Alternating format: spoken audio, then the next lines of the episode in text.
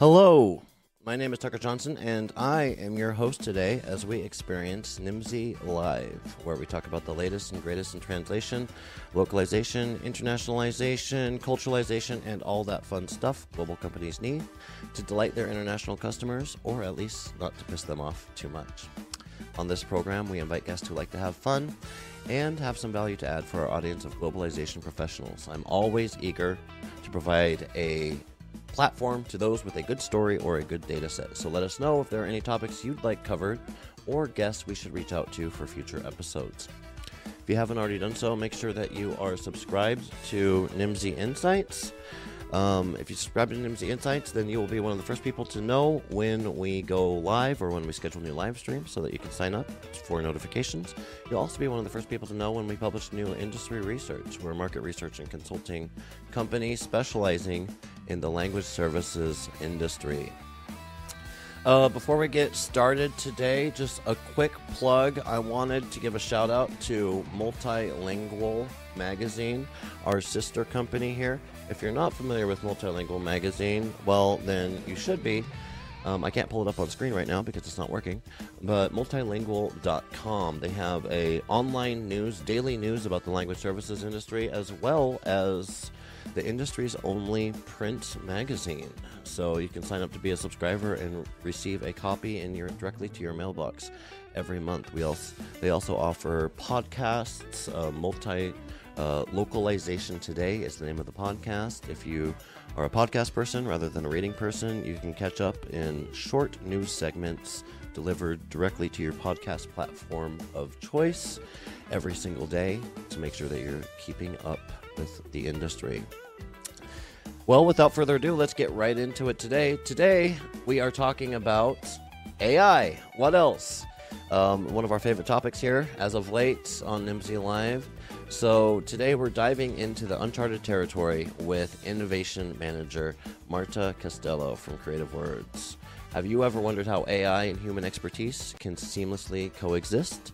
Marta will unveil the Human Approved certification, a game changer in responsible AI integration for language related activities. Really quickly about Marta before I turn the mic over to you. Uh, Marta is a graduate in translation and interpretation. She took her first steps into the tech world quite casually when she moved to Lisbon in 2019. Since 2022, she has held the role of operations manager in the startup Creative AI, which deals with data or artificial intelligence and thus comes into contact with the reality of creative words. CW ready to interrupt. I'm sorry. Gus thus comes into contact. My teleprompter is going buggy today. Uh, the reality that creative words ready to entrust her in 2023 with the role of innovation manager. This new challenge allows her to give her creativity and tireless curiosity space. Marta, welcome to Nimdzi Live. Thank you so much, Tucker. Hi, thank you. Yeah. It's a pleasure to be here. yeah, it's a pleasure to have you. We were just talking earlier. You're a podcast veteran. This is your second second live stream. exactly. So pretty, pretty soon you're gonna have to invest in a fancy microphone like this. You know. Next and time will be. maybe maybe I can be the first guest on your podcast. Please do. please do. I'll keep that in mind. Well, t- today we're talking about human approved certification. Um, and well, you know, before we go in there, yeah. we know creative words. We love creative words, right? We've heard of creative AI, right? Tell tell us a little bit about the evolution, and, and for the sake of the audience here, um, who is Creative Words? What is Creative AI? What is the relationship between those two? And maybe just give us a little bit of background about that. For sure. Uh, so we are Creative Words, uh, a language service provider based in Italy, and uh, our core business has been translation since the very beginning and linguistic services. Uh, when was it? A couple of years ago, uh, Diego, our CEO, founded Creative AI, a startup that had to deal with data for artificial intelligence. So that's where I uh, worked as operations manager. And what we did was basically uh, collecting, creating, and annotating data for AI systems. So there, I understood the importance. Like um, it came to me uh, quite clear how important it is to um, work with ethically and um, consciously and transparently with AI systems. Uh, if you think about it, like humans learn from book and uh-huh. um, machines learn from data. So we must be totally aware and uh, trustful towards our capacity, toward, towards our um, knowledge, and towards our expertise in this sense. So. Um, uh, what happened then? Uh, we were uh, like the startup and creative words were actually in the same uh, office. So I have been within the world of creative words since the very beginning. And then, due to some organizational bureaucratic uh, reasons, Creative AI got merged into Creative Words uh, at the beginning of the summer this year. And this is when me and the other person, uh, our uh, workflow automation engineer at the moment, uh, who worked with me in Creative AI, we uh, were brought into Creative Words and we gave birth to the Innovation Lab. The Innovation Lab now it's made up of five people, me included. And what we do is basically we uh, work with artificial intelligence and language services, trying to understand how to better optimize and integrate uh, technology um, in our standard workflows. So we investigate um, generative AI mainly, uh, but um, we investigate so generative AI and how it can be bring benefits to services that we usually have like that we have been offering until now. And but it's not only limited to ai uh, we work we we work to um, make our processes leaner and to optimize everything that we do using technology i don't know if that was a that is one hell of an elevator pitch that answered all my questions and more and it's good. That's good. I see Diego in chat, so he's watching closely. he's taking notes to make sure you hit all of those SEO keywords. so so great thank you that that provides a, a, nice background about what creative creative words and creative ai and seriously what better time than to start a company i, I remember when diego first started creative mm-hmm. ai out I was like, okay, well, that, that, that's fun. You know, we, we, all got to have our own pet project. But brilliant, brilliant move because 2023 has been the year of AI. I, I have a joke on this podcast, kind of an ongoing joke about how long can we last in each podcast before someone brings up AI, and it's usually not very long right? and here we decided to bring it on the table. Yeah, exactly. Like, so I don't. We didn't I, even bet on it. didn't even need to set a timer today. So, um, a lot of concerns about AI, and I use the word concerns just because we are, um, you know, we're kind of a worrisome industry sometimes. And uh, there's a lot of concerns about AI out there. And maybe I can ask you, what are some of the top concerns that you've heard, um, because that's uh, kind of what we're address, addressing today. This human approved um, f- concept. Um, what are some of the top concerns that you've heard from people in the industry, whether those are translators, business owners, um, client side folks? Um, can you give us a you summary know, of that? For sure. Um, well, you know, when when I talk about AI with potential clients, already existing clients, competitors, colleagues.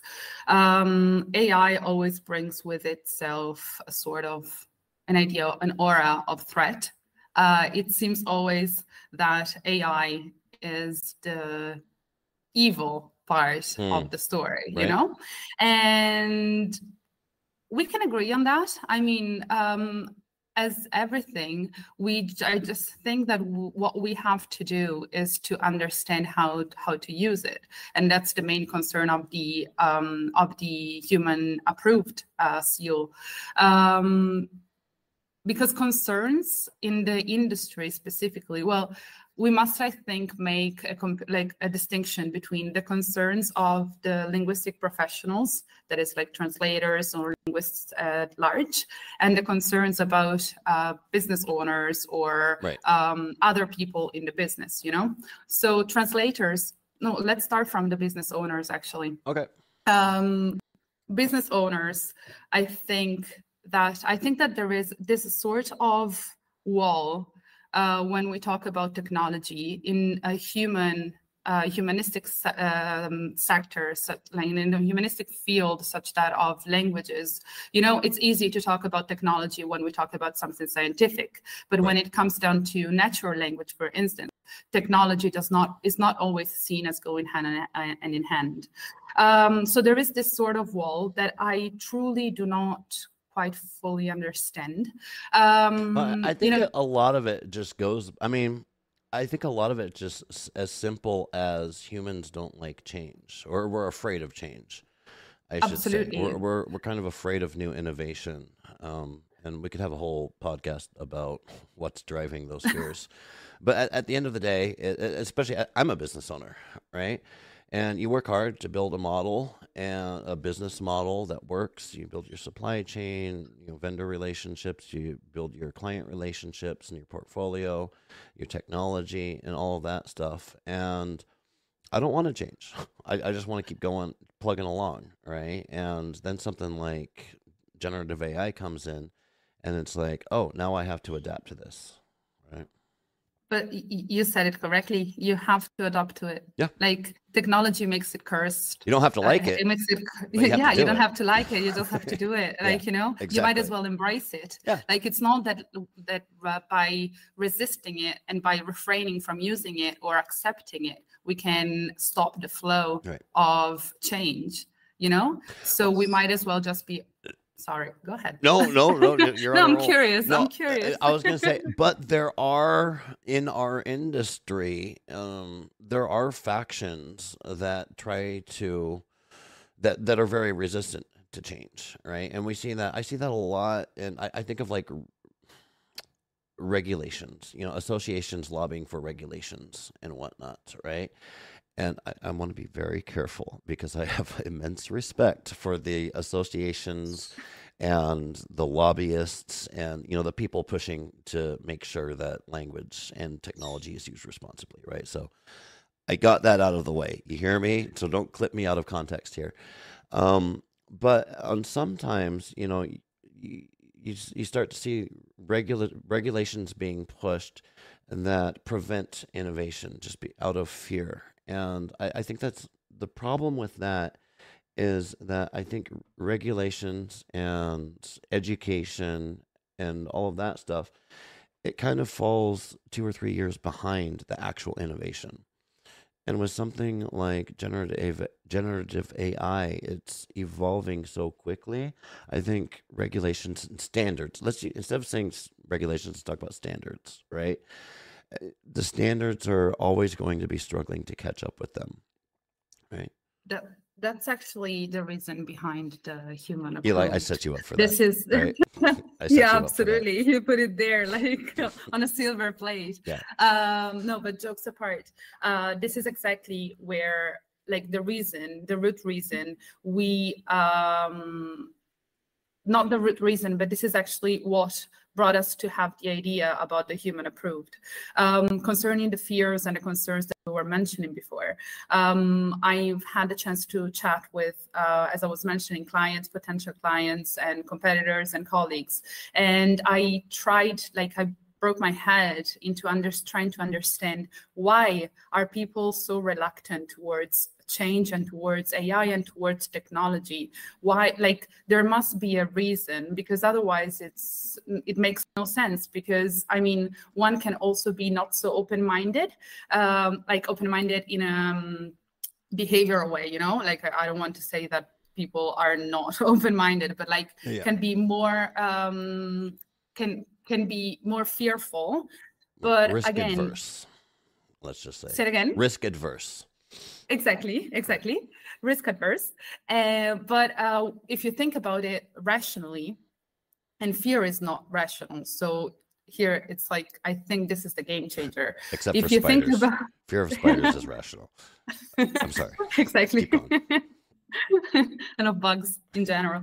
Um, but uh, if you think about it rationally um, it's again, it goes back to what we were saying before. You must embrace it, especially if you work in a field that is so much impact that have been so much impacted by the um, uh, the publicity of uh, generative AI.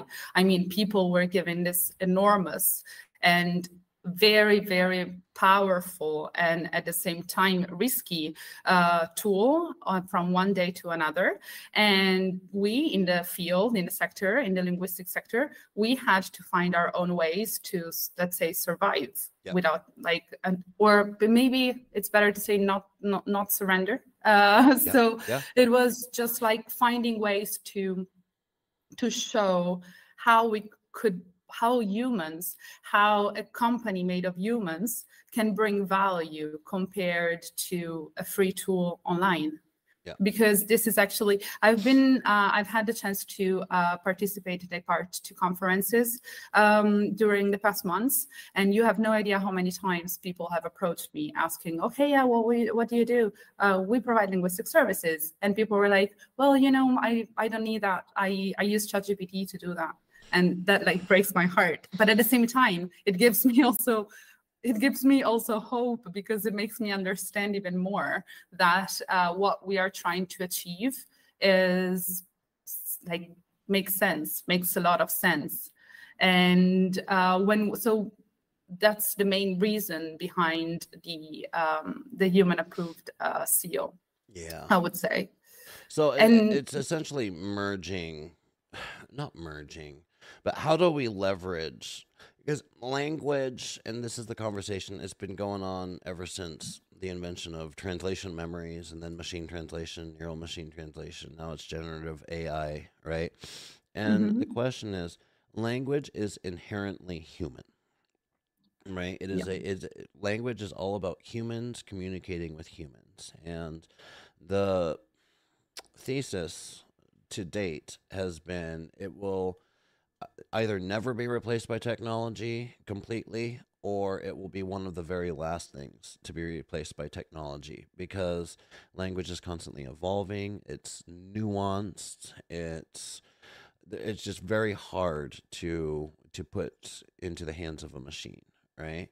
Now that having been said technology is coming. So how do we make sure that we are leveraging the technology while still maintaining the human touch and the human approach. And that's something that we've been talking about for a long time with machine translation and you know post machine translation post editing is you know we've all heard the term human quality machine translation post editing right so that's where you'd have a machine machine translated text and then it's post edited up to a human value or a human quality level right And one of my uh, most interesting questions, I, I, think, that I struggle with is what is human quality? Right? Because humans make mistakes too. Right? And it, it, it becomes a really interesting conversation about human quality versus machine translation quality because you can have a machine translation generated text that's technically very accurate, but still lacks that human approved, let's just say, touch to it. Absolutely, absolutely interesting. Actually, what is human quality? when like the first thing that comes to my mind uh, when like to answer uh, such question is I think about natural language. You know, like human quality. What it, what is natural language? We've used that term several times. No. So natural language, what do you mean by that? Is that a technical term or are we just talking about natural language? No, no, in this like uh, in this moment I'm just talking about the language that naturally Okay, okay. um that naturally is produced by human beings. Uh but this is exactly it. I mean, machine learning algorithms do not make up their own language, you know? Uh, it's uh, they're fed linguistic data and linguistic data has been created by human beings so it's totally sensible to think that um, the output of a generative ai tool is actually kind of like native like you know mm-hmm. mm-hmm. um, because it was trained on native or at least natural language itself right. so it must sound human somehow like in also slightly, but it has to sound human. Otherwise, the data was very poor quality. Yeah. But um, the the thing about what is human quality this is exactly what uh, what is the uh, the aim of our of our certification is we want our linguistic the linguistic data um, coming out the linguistic output coming out of a generative ai tool to be certified and to have the guarantee that the same exact text, the same exact language could have been written by a human being. And who can do, who can do that? Only human beings, because only a human like only a human being is able to say, well, yeah, you know, I could have written that also. Right. Um, and I think that this is what comes down to uh, human quality.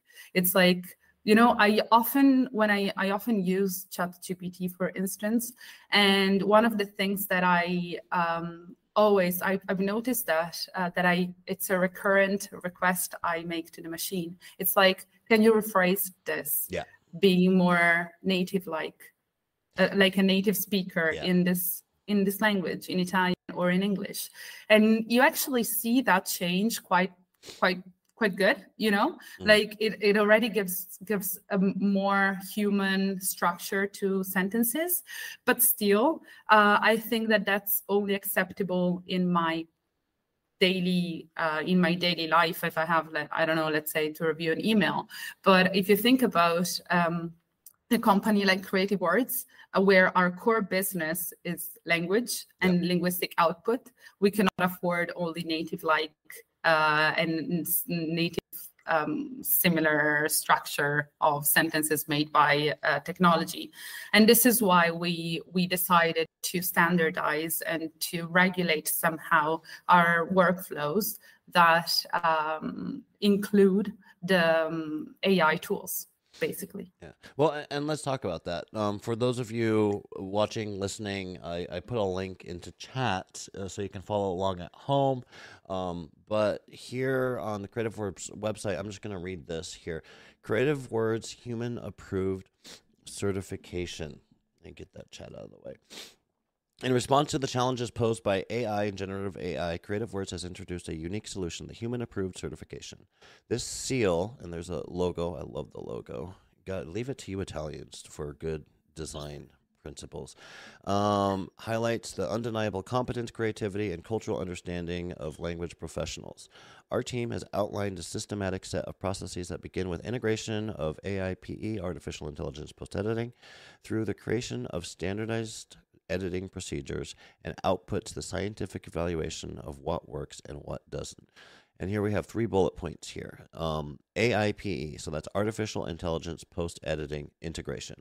Our profession, professionals undergo extensive training on how to leverage the intelligent tools at their disposal to fully exploit the potential of artificial intelligence and improve post editing and natural language processing skills or tasks. Standard second bullet point standardization. Defining standard procedures facilitates communication between humans and machines, allowing professionals to develop awareness and critically evaluate AI outputs. And lastly, evaluation and validation. In defining the limits of technology and managing expectations by emphasizing the value that people provide, it is important to identify where the human touch is inestimable. Um, on this this first point here, AIPE, so artificial intelligence post editing, and I'm old enough to remember when machine translation post editing was just coming around, right? And Mhm. it's a different skill set, right? Post editing is a different skill set than translation. You can't just take any old translator and throw them at a post editing project. Um, I, remember developing workshops and trainings for how to train translators to efficiently post edit because it, it it's it's different. And just like editing is a different skill set, and just like QA is a different skill set. Um, talk to me a little bit about this um, training. Uh, you say our professionals undergo extensive training on how to leverage the intelligent tools at their disposal to fully exploit the potential of artificial intelligence and improve post editing and natural language processing tasks. Absolutely. As you said, um, post editing is a different um, task than uh, translation, and machine mm, machine translation post editing differs from AI post editing. Why? Because the nature itself of the text that is the output of the machine comes from a different type of technology, from different processing data.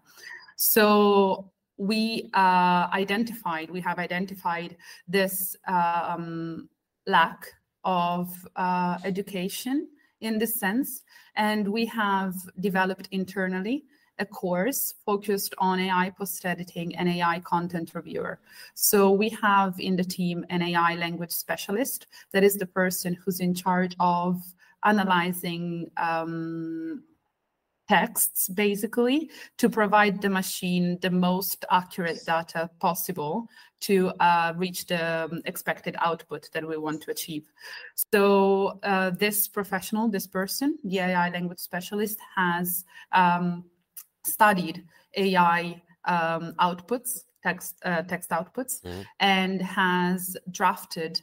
Uh, it's sort of like a style guide, basically, okay. but on a in an educational way of the major um, issues and um, concerns that uh, evolve around an AI product textual product identifying of course like there are some everybody when when we ask something to a gen ai most of the times it's clear as water that it doesn't work you know? Um, but again having this as our core business we cannot limit ourselves to okay well that sounds quite quite good. It has to be perfect. Yeah. It has to be 100% accurate. Exactly. And how can we do this? We can only do this if we know what we are looking for. If we know what are the issues what are the problems that could happen in a in, a, in an ai workflow and that will end up in um, flaws into the ai output only in that way only being critic critical about critical i think. That is that the word? Yeah. Yeah maybe? Yeah. Uh, being critical yes. uh, toward towards the text but knowing with the awareness of the process that the text has undergone only in that way we can reach or at least um, hope to reach the 100% accuracy. Yeah yeah I, I think of i think of it so i've got small children right and right now, AI is in the stage of having like a six year old, where if you want the six year old to do some work, like I was having my, my seven year old fold laundry the other day. we're in the phase, yes, it's adorable, but we're in the phase where asking my seven year old to fold laundry requires a lot more work from me than if I just folded the you know what I'm saying? Because I have to show them how to do it. I have to check the work. I have to come back, right?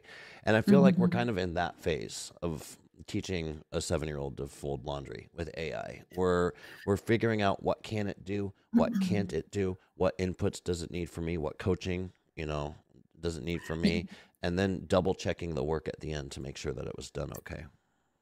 You know, this is what um, we call the feedback loop. Yeah. So everything that on like all our AI workflows are within a feedback loop. So each step of the pipeline is connected to the others over and over and over again. Mm-hmm. So we start with our, and the most important part is, of course, the AI post editing part is important, but especially at the very beginning of using, of implementing a workflow, because in the end, it will be the minor part it, it will always be there mm. always like it's one of my like i'm completely obsessed over the human in the loop approach like i want human beings to be involved at all stages yeah. every time yeah. like everywhere so the ai post editor will always be there but in how i see it in my utopia no, it's I'm kidding. Uh, it's not a utopia. It's just like what I, I try not to, to use words like utopia and AI in the same sentence because you know one man's utopia. No, exactly. Uh, no, it's not utopia. It's just like what I want to achieve and what we want to achieve. I I want to speak like plural. Um, what we want to achieve is having the very last bit of the workflow of the pipeline being the the very important but not time consuming. Because the most time consuming part time consuming in a positive way i'm not quite sure if time consuming can also be considered positive but um the most um the, the part where we want to invest the most is the very initial part is the part where um, language is analyzed and all the con- conditions are set clear yeah. for the machine to perform correctly how we want the machine to perform and this can only happen within a feedback loop so we we start with something and then there is feedback and feedback goes to and goes back to the very beginning so that at the beginning so that the first time or the first 100 times we will have to spend hours and hours teaching the machine how to do those things although we could do them much faster yeah. but at the end in in the long term we will have every all the basics like we will have uh, the ground perfectly um, strong yeah. for the machine to perform fast and for us to not even think about doing it ourselves yeah. you know? i don't know. I, I got kind of like confused at no, I, am foundation. I'm picking up what you're putting down for sure. And, and this uh, i'm bring our attention to a chat where's the chat? Over here. Um, from islam yunus uh, you must have amazing ai prompting engineers to reach such goals. But where does most of the work lie so far? With prompt engineers or post editors? And because you're talking about the cycle right? So at, exactly. at this stage is where where are you prioritizing the work or what takes the most time the uh, the back end or the front end uh, you know, at this stage, uh, pretty much uh, we're really quickly, the, uh, really quickly. Sorry, I always I, I, I, get ahead of myself here. Um, for those for the audience, what is prompt engineering? Can you prompt engineering? so us? yeah, how you um, how do we interact with uh, a generative AI tool? We write prompts. Prompts are, let's say, commands that we give the machine, are indications we give the machine to perform how we want the machine to perform. And prompting is the word around this big category of uh, tasks, of actions. So writing a prompt means writing a command to feed the machine to generate the expected outcome. So I'm I think that at this stage of 2023, I would say that pretty much everybody has um, written a prompt. Of course, there are ways in which you can write it more effectively, and ways if like ways in which it's completely useless. I, I I often write prompts that are useless myself. You know, like sometimes I'm just like there super fast, and I'm like, okay, let's do this. But um, in the same way in which I, I like this uh, metaphor between humans and machines, machines data and humans book. So, um, and I like it very much also in this sense.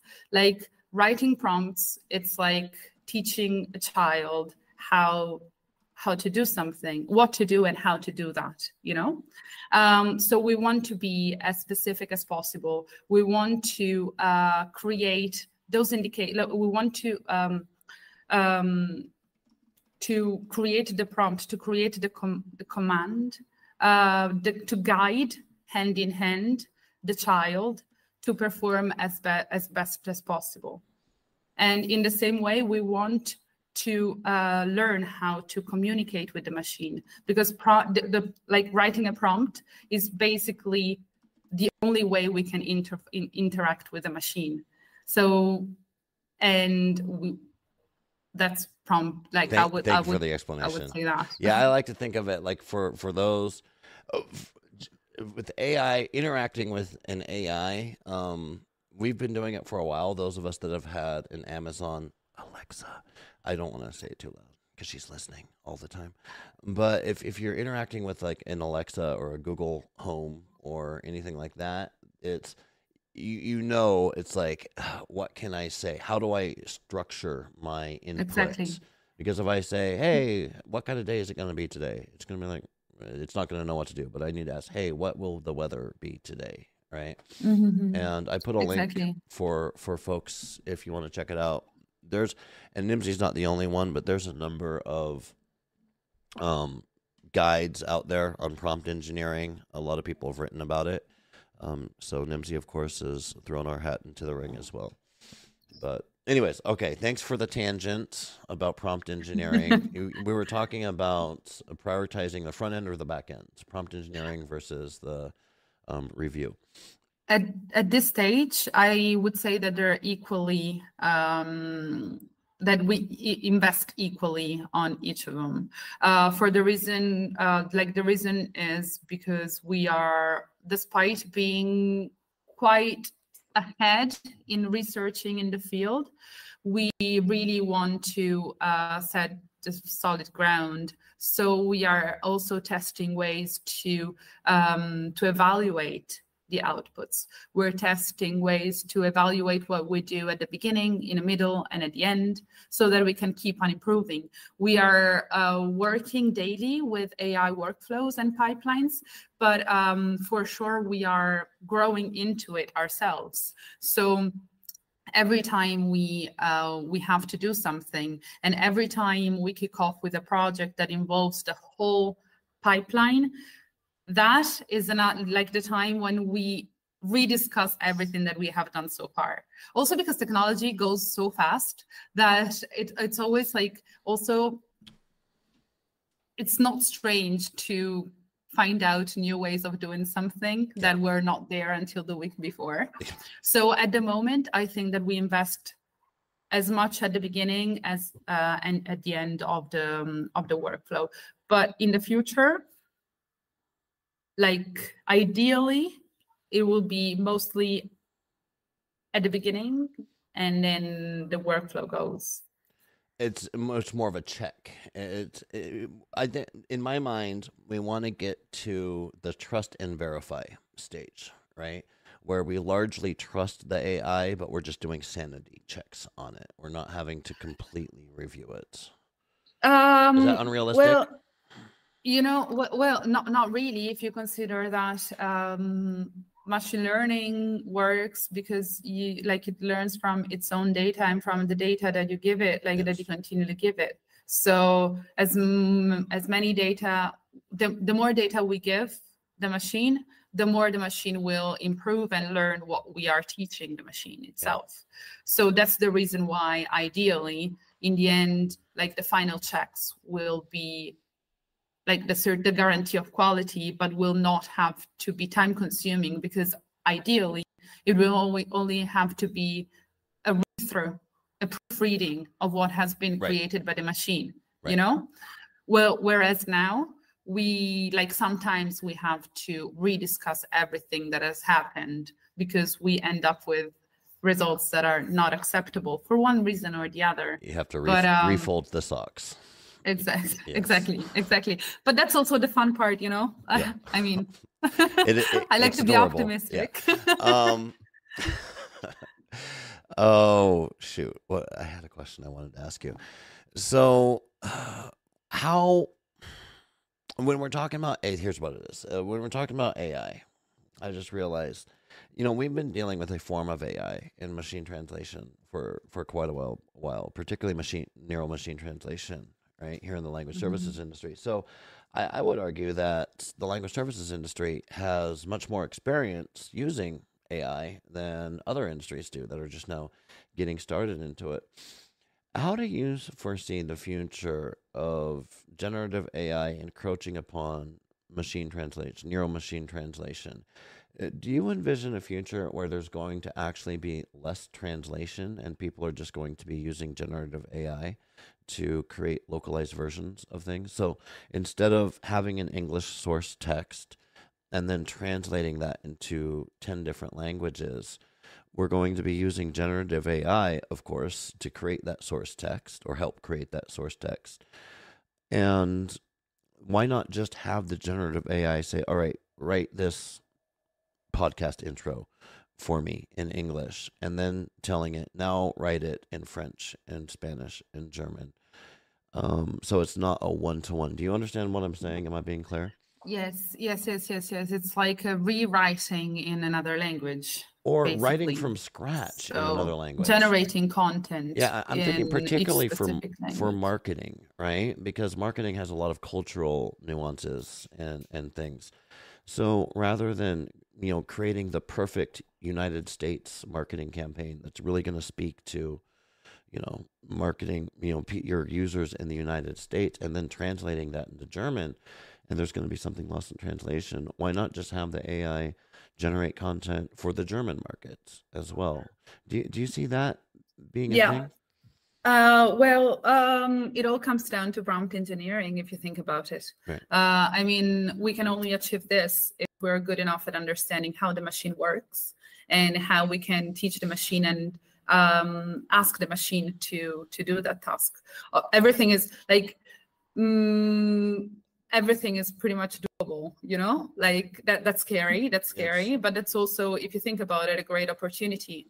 But um, we just have to be able and we just have to be conscious and aware on how to to interact with the machine to uh, to ask the machine to do something in the way that uh, we think that the machine could understand better to lead to the results that we want to receive. Right. Um, but that goes down to the to the education, to what we were talking about before. So, an education and um, training in AI, in responsible AI, in the correct and ethical use of AI, is crucial to be able to to actually uh, empower people to use AI on their own. And that goes to completely against my well, my my business but um no but well i was gonna my next question is going to be what advice would you have for your competitors basically? Sorry diego um but be- before we get to that I, I, just a comment from me is that what, one thing that i find fascinating about ai this is my advice that i give to people i say you know i'm talking to project managers use ai don't wait for your boss to tell you how to use ai um, because AI is something. I think a lot of the conversations we're having in the industry are at this level up here, like the VP and director level of how are we going to implement AI for our organization. Um, but really, in my mind, like the ChatGPT, the chatbots, the ones that are publicly accessible now, can start down here. And I can't tell you how many workshops I give uh, on communication skills for project managers, right? I'm sorry many listeners have probably sat through one of my workshops on communication skills for project managers. Well, if you're a project manager, here's your here's your new workshop. Get a subscription to ChatGPT. Get a subscription to Claude AI. Get a subscription and use it to help you write your emails, right? And it's something that can happen from the ground up. You don't need to wait for your boss to come and tell you how to use AI. Because frankly, uh, know, no offense to the bosses out there, I'm a boss too.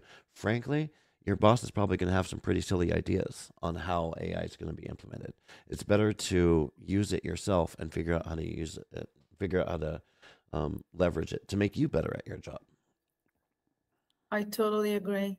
And here in Creative Words, Diego has been straightforward. He was like, from now, from this day on, we're going to start using AI yeah. everybody will start using gen ai of course Good. like in our daily in our daily tasks because other than that like our ai services for instance there's in our team we work specifically for that but everybody here in creative words uses generative ai just to ease the process you yeah. know how like how like practically what does that look like and it's one thing to say like yes everyone uses gen ai practically, what are they using it for? Are they using it to write emails? Are they using it to analyze word you know, logs? Or I give out uh, an innovation newsletter once a week okay. with an internal internally, and uh, in each newsletter we put the prompt of the week, Ooh. which is supposed to be an idea on how to use AI to optimize or lean um, process everyday processes. So I know for sure that people use it for um, emails for sure. Uh, our marketing uh, department uses uses it also to support their content generation and content creation. Um, there, it's a brain a super uh, tool for, for brainstorming Yeah, it's it's great for marketing. It's great for brainstorming. Yeah, yeah. Uh, it's great. Like uh, recently, we gave out a prompt for um, analyzing. No, actually, it was creating um, Excel sheets. Like it Yep. was um, so all that. Create a markdown table. Yeah, it Exactly. took me exactly. way too long to figure out that prompt. Exactly, exactly. And now you simply go on ChatGPT and you say, in a, in the way in which it understands, you say, I need to create this table with this, this, and that, and I need this to be mm, linked to the other one, and so on and so forth. And it gives you out exactly the formula that you need to Yeah, add. it's great. Yeah, that is is great, I, that I- I took like a bunch of Excel files that I had and I trained it because I'm too lazy to write a macro. I don't know how to write a macro. Um, and just fed it to the thing and said, create a table summarizing everything together. It's beautiful. It's beautiful. And if I think about it, hours and hours when I was in uh, at a university with the courses on how to use Excel effectively. I, I but used, that's so this is making me obsolete. so like two things that I've been like known for at the different places that I worked was my Excel. I, I can write, I can write a formula or two, not to brag, right? But who cares? It's 2023. Who cares? Like no one cares if I can write a formula. The second thing that I was always really good at was taking really good meeting notes. So during a meeting, obsolete because nowadays everything's automatically transcribed Automatic. and you just summarize this and it spits out here's your action items here's the bullet points so i haven't Oh. taken meeting notes for a very long time Well, but you know, I think that we also must be careful to um, not going extreme. Um, I'm a super supporter of AI helping and supporting our daily activities. Like um, I, I always say that AI should take off off our shoulders our like the monkey work Yeah. that we do, you know. But there are things that I think still have like if we focus on value like there are things that are more valuable if you keep if we keep on doing them on our own. Like you know it's not it's not that using it like deciding to use ai in a daily work life in a company means that nothing will be done and like nothing will be done um, by hand anymore.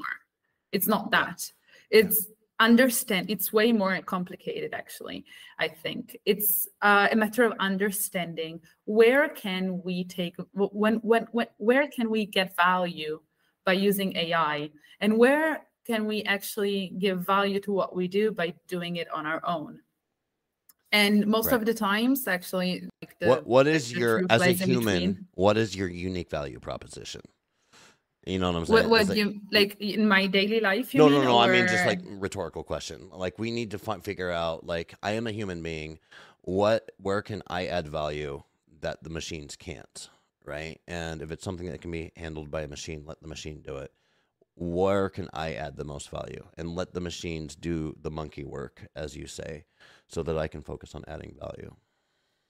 Um, I think that it always like to me, um, everything that goes around like that goes about um originality, creativity. Uh and but generally speaking, I wouldn't say like as I was like I was saying uh before, um the truth lies in between. Uh so I still see support from the AI like support like artificial intelligence supports me every day in whatever I do basically. Yep.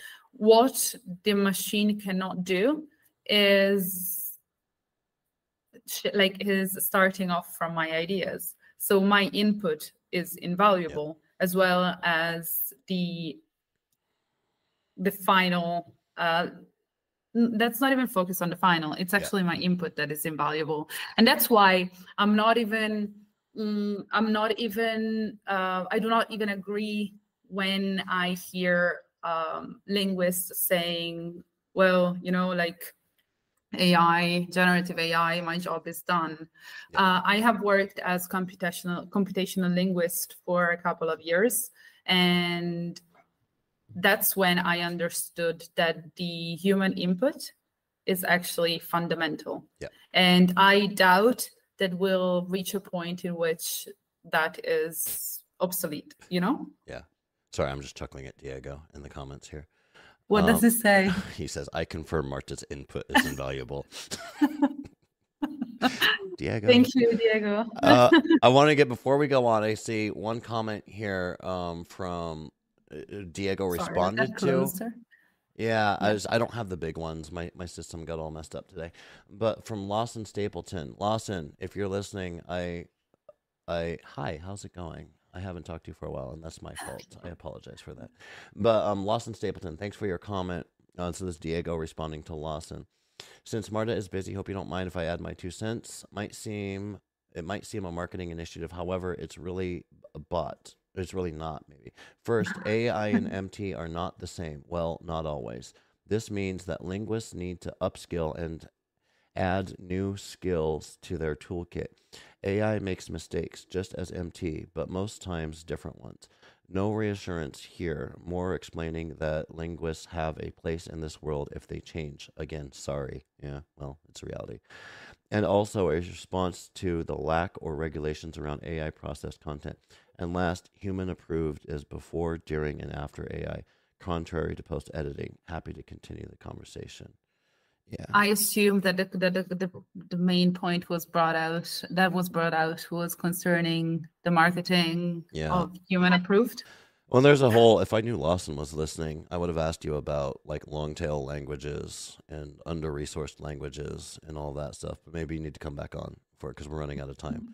for that. Because that's a whole different. And we're talking about you know then we get into conversations of like language equity and stuff like that because AI depends upon data. And there's yeah. uh, the majority of languages that exist in the world do not have enough data to train AI. And so I think that's where we're going to start seeing advancements improve over the next years. But if you have thoughts on it, I, do I have sol- solve the problem of worldwide gonna, language equity? You've got 2 I'm minutes. Go. no, I, I, that's that's something that's too too fragile and too. Um, that's another um, podcast.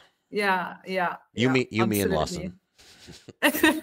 we'll get Lawson on here to talk about it. No, but jokes apart, that's so, I, I was part of a very nice panel um, in Rome in September, and uh, this thing about um, language minorities and mm. uh, the the lack of uh, data to train AI systems um, for specific languages, it's actually creating a gap between the West and uh, like the West world and all the minor uh, yeah. the minor locales basically. Yeah. And I honestly, honestly, I do not have to like I do not deal with this specific type of languages never so i wouldn't feel even mm, comfortable in giving my my two cents here uh, I was part of so the panel, you're, you're and in the panel, the problem. exactly, exactly. I am totally part of the problem, yeah. but um, like we're all part of the problem. But um, can, I think that we can also shift our mentality in thinking, okay, why, why is this happening? And of course, let's. Th- this is something I would like to under to, to stress. I mean, we cannot all do everything, you know I mean, it would yeah. be super nice. It would be great. Yeah, yeah. But I don't even take that as a fault, not being able to address reality. the question concerning concerning ethical concerns and uh, minor minority languages. It's just reality. There are thousands, no, thousands, maybe not, but ha- many enough many companies enough com- well could be more as always but uh, many companies who um, who deal with this daily. Yeah. And thanks to their job, uh, possibly this gap will be filled at some point. But I do, na- do not take as a fault not being able to answer. So well, sorry. and for, there's there's a role of academia. The question, yeah, there, but a... I much rather be transparent than trying to come up with a with a with an answer I don't even know myself. No, it's fine, and there's a role I think for academia to play in that now as well. It's because there's there's not always a profit incentive to localize into some languages and train some engines. You know, it's a very delicate, um, delicate uh, topic because there it's also a very, very, very thin uh, line between filling the gap and exploiting, because you know like it'll, it'll but let's not even dive into I was going to say just why do people always All start leaving comments five minutes before the podcast? Guys, you had a whole hour. All right, ah. Edwin Trebles, I appreciate the effort to have a human approved seal and standardize its processes. Because with high impact content, we would require nothing less. In fact, typically it's humans approved, humans approved, plural. It seems like every LSP TMS should adopt such high quality practices and features. Here, here, Edwin. you know i sorry No. sorry you know i've actually because this is something that we really truly believe in and um, we have actually got into contact with uh, international organizations to understand whether this can be something that can be brought upward you know Yep. um, internally i have uh, so far um, we have uh, so far uh, drafted a sort of standard for the human approved Mhm. that defines step by step what each step in, uh, in, in- entails and how the pipeline should go forward. Yep. So anybody who's interested in chatting about it, I am more than I don't know if that was Yeah, no, something I could you, do. You need to. I think I told you this last time, and I told you I'd probably make introductions, and I probably forgot about it. You need to talk to Bill Rivers, um, and there, there's a whole the associations that I derided in the first ten minutes. No, there's associations working on this, and they're creating certificate. I'll make introductions afterwards, but yeah, Okay, doc, Dr. Bill you. Rivers is who you need to talk to. Um, Kyle Chow, how has customer reception been since introducing? Well, no, let's go back to Edwin here. Edwin, in my mind, creating a proper evaluation process that includes SLM or LLM is really strategically not different from any transition evaluation process, but simply only differs in tactics. Even creating a feedback loop would follow that logical flow. It just feeds back into AI rather than only being involved once in the workflow, right? Yeah, I would agree with that. I mean, it's kind of a process that we- we're we're familiar with. It's training MT engines, right? It's just adapting it to to train. I, I I know mean, I'm grossly oversimplifying it. No, but I mean, it all goes down to, to technology. Um, I mean, we have MTPE and we have AIPE. We will have AIPE. Uh, I mean, the the fee, the, like the professional figure of the AI post editor and content reviewer does not officially exist. We create it on our own because we defined the standard of our human approved certification, and we wanted that last step to be um, to be uh, given to a professional who had awareness of what they were doing. So, I mean, technology is technology. It's just a different technology. But after MT, there was no other technology that came into the field. So, not well, yeah, but not so much Yeah. ChatGPT. So I hear what you're saying. like yeah. you know uh but um it's just like understanding understanding how like understanding the technology itself but totally i mean that's technology is the it's a big umbrella Yep. and it all falls under All right, last comments, and then, then Yeah. I'm, I'm cutting you off, chat. Um, from Kyle Chow, and I think this I saved this one because this is a great one for you to kind of give us a plug on how it's doing and all that stuff. Um, Kyle Chow asked, "How has customer reception been since introducing your human approved certification? Have you seen changes?" So, talk to us a little bit about how this has affected your customers. What about who are your customers? Um, customers that are interested in working with an organization like yours with the the um, the seal of approval, the human approved seal. How can they get in contact with you? All of that stuff.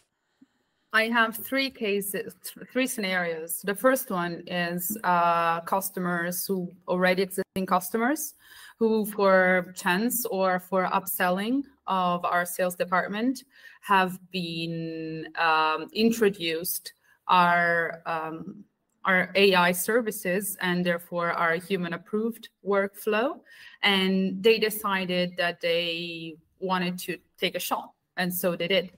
Then we have new customers uh, who like from from scratch. We like you know something i'm really also um strict about is that i i want to have an approach to ai that is as transparent as possible. Mhm. and i want that approach to be completely shared like 360 with the people I'm interacting with.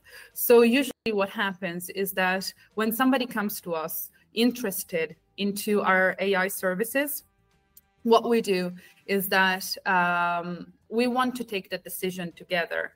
So the first time that they hear AI, they, you know, they're not quite, um, they're not quite convinced. But then if like that's why why I, I think that like I know that this is what brings us value. When they hear about our human in the loop approach, when they hear about the fact that we have actually put it like black and white, we have written down, and this is although it's not a certain like a um, an official standard, this is the standard that we follow every time we have an AI uh, pipeline. And when they understand that we have control, like we have control for as much as we can have control over a machine working, but um, when they understand that we have control over the pipeline, they're they're willing, they're open to testing.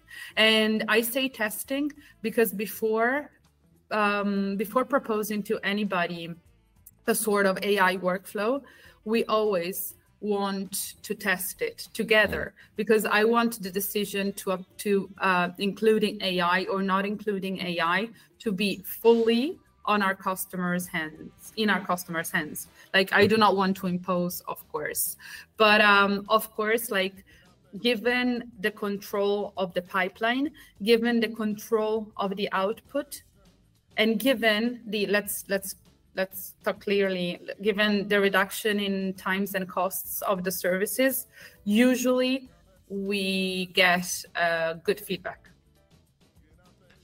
Well said. All right. I think on that note, we can take us out. Marta, any other closing Thank thoughts? you so much. No, it was very nice. My second time was great. Your second time. well, here's to your third time. You you've got my number anytime. on ethical, on eth- ethics and ethics, oh. ethnicity. Yeah, I'll have to get some quali- qualified guests okay. in there. I don't know if I can talk about ethics of AI. I'll get to. I'll have to get prepared. Yeah. No, exactly. but jokes apart. Thank you so much. It was great. I'll have to ask ChatGPT for help writing those questions. So. You know, like one. Sorry, last thing, but uh, in drafting the human approved standard, I had like I forced myself not to use ChatGPT, and it was incredible. Like, I mean, after months of asking ChatGPT to write any everything, yeah. it was great. Yeah. But I mean, goes back to the sense of it. It does. It does. All right, I'm gonna. I got a hard stop, so I gotta go. Thank you so much, Marta. Thank you. I'm going to take us out here. Yes, ma'am. Um, I appreciate our guest today, Marta Castello from Creative Words and Creative AI, I should say. I appreciate all my colleagues here at Nimdzi Insights doing the hard work to educate and improve our industry. I appreciate you, the audience, who are joining us live today, and I appreciate the dialogue and chat. Everybody who left comments, questions, and especially criticisms. And I look forward to next time. Cheers. Thank you.